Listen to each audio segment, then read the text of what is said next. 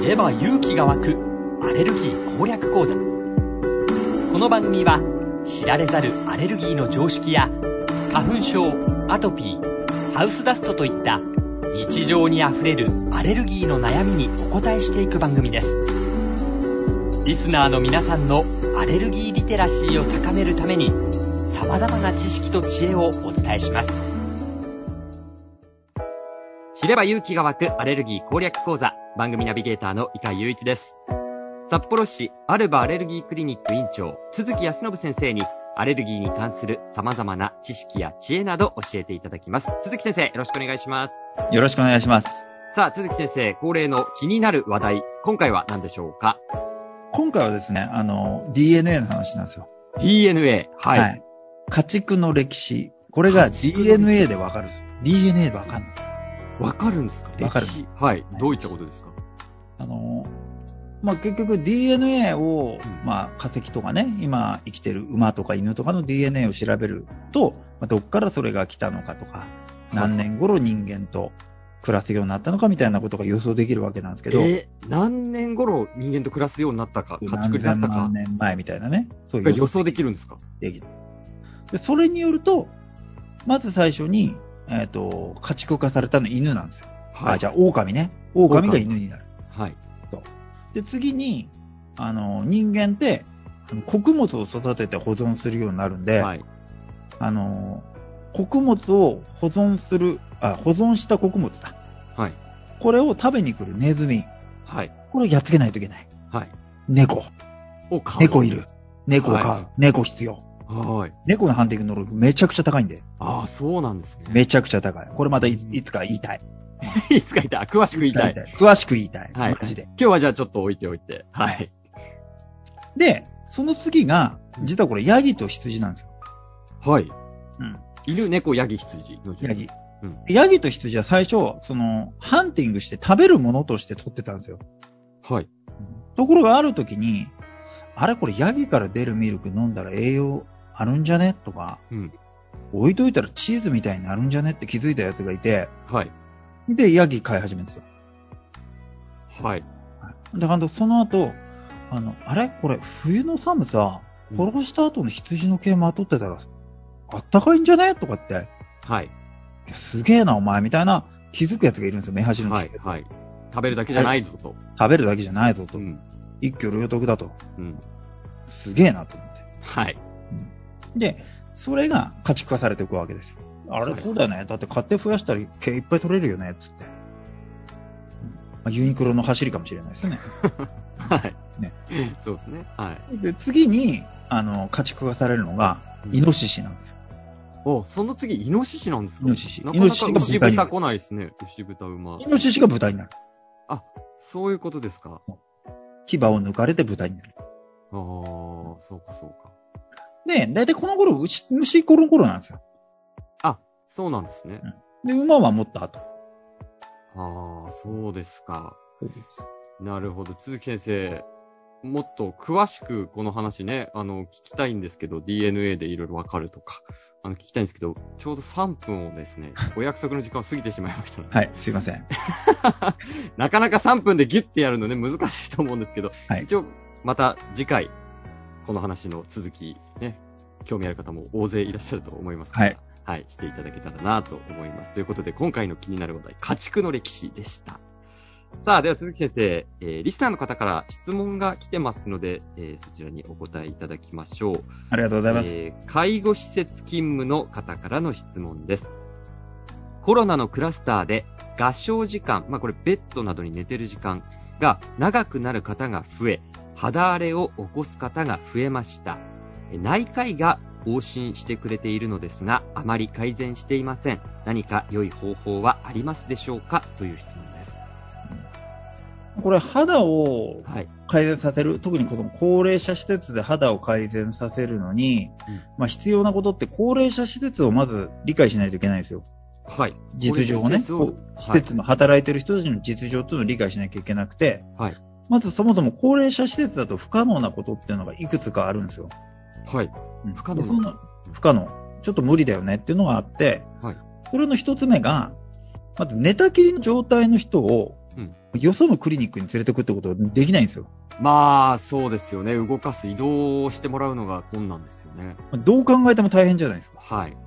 だまず連れていけないと。うん。で、もう一つっていうのが、まあ、認知症があると、まあ、肌荒れしてると痒いんで、そもそも落ち着かないんですよ。精神的にも、落ち着かないス。トレスが、うんになるわけですね。うんだから攻撃的になっちゃったら暴れちゃったりするわけですよ。はい。で、そういう方を、まあ、連れてくのこと自体ってマジ大変そうじゃないですか。いや、まあ、大変ですよね。付き添う方もね。はい。だからまずその連れていくこと自体が、まあ、例えばその、往診に来てくれてる先生が、あのーまあ、ちょっとした軽いものだと対応できる、できるんですけど、彼ら能力高いんで。あの、だけど、本格的に荒れちゃうと、やっぱりちょっと自分の守備範囲を超えちゃうので、うん。うん、だところが超えたところでこういう理由で外に連れていけないんですよ。ああ、そうか、そうなんですね。そうなんですよ。だからなんとなくやっていくしかないんですけど、はい。まあ、結局慣れた医者じゃないと、ここまで行っちゃうと治療ってそもそもできないんですよね。ああ、やっぱりそうなんですね。やっぱり、あれ、専門で、日常的に見てるような方じゃないと。で専門というのも、そもそもこの施設の内情も分かる専門性っていうのが必要になってくるんですよ。うん。だから、一般のクリニックに来るような人と同じ感覚で薬出しちゃうと、あの、ただでさえ、この寝たきりの方とかで飲み薬とか多いのに、はい。あの皮膚関係の薬まで増えちゃった日にはもう管理しきれないんですよ、もまあ、そうか、かなり大変になりますよね。う。今かなり大変になるんですよ。だから、シンプルに、あの、施設の内情も理解して戦略を立てないといけないんですよはい。まあ、ただ、ただ一つ、この質問者さんのパターンだと、はい。パターンがいろいろやっぱあるわけで、はいこの質問者さんのパターンだと、一般的な分類でいう弱いステロイドを延々と使用してるんだと思うんですよ。それでは、その強さでは治らないうん、ものをってことですか。結局そのステロイドの強い弱いとかってね、話聞いたことあるかもしれないですけど、はい。ステロイドの強い弱いっていうのは、その人の症状に対して強いのか弱いのかが決まるんですよ。そうなんですか。ステロイドのなく種類として、これは強いステロイドとか弱いステロイドっていうものがあるっていうことじゃないってことですうん、まああることはあるんだけど、か。はい。その人にどのステロイドを使うっていうのは、その人の症状が、まあ、重いか軽いかで決まってくるわけで、ああ、そその人にとってはい、軽いのか弱いのかっていうのは一般的な分類とは別なんですよ。そういうものなんですね。ところがこれを一般的な分類で、あのーなんとなく無難な感じでやっちゃうから治らないんですよ。ああ、そうですか。だから、目標としては、結局のところ、できれば3日から5日ぐらいで症状がゼロになるようはないステロイド、これを出して、まあ、徐々に徐々に保湿剤に変えていくと。うん。うん。要するに保湿剤1剤であれば、入居者さんも精神的に安定するし、施設側の保管、薬の保管も楽だよねっていう、あの、投薬もね、投薬を塗ったり上げたりするのもね、うんこういう問題点があるんで、はい。あの、注意しなきゃいけないっていうことですよね。ああ、そうなんですね。じゃいや、かなりいろいろな経験値がないと、うん対応が難しいと今お話聞いた印象だったんですけれども。うーん、難しいと思そうなんですね。う。うん、そのまあ、あたりはい。うんやり方次第では、いろいろね、あのーあっという間にこう、良くすることはできるんですけど、はい。まあまあ、あの、大変ですよねっていう話ですよね。あーでもどうしたらいいですかね何かいい方法はっていうふうに質問されてますけど。うーん、もう相談するしかないです。良くならないんですよね、つって。うん。で、あと、もう、往診頼むしかないです。方針を頼む。うん今、来てる人じゃなくて、やっ、うん皮膚見てくれる医者に。ぱり、その皮膚について、まあ、専門性の高いうん。お医者さんに。で、来てくれるって言えばラッキーだし、はい。来てくれなければもう来てくれるところは見つかるまで探すしかないし。ああ、そうですか。で、まあ、いよいよになったらもう連れてくしかないですけどね。まあ、移動が大変とはいえ、はいうん、症状がひどければってことですよね。まあ、施設の方がやっぱり連れていけない状況だと、ご家族に来てもらって連れていくうん。っていうパターンもあるんですよ。はい。だけど、ご家族の方も高齢者施設に入居されてる方ってご家族の方もそこそこ高齢なので、うん。ままあそもそも寝たきりのお父さんを持ち上げていくことって難しいですよね。はい。そうですね。うん、もう探す。探す。で、探すポイントは、その、なんとなくこう気が合うかどうか。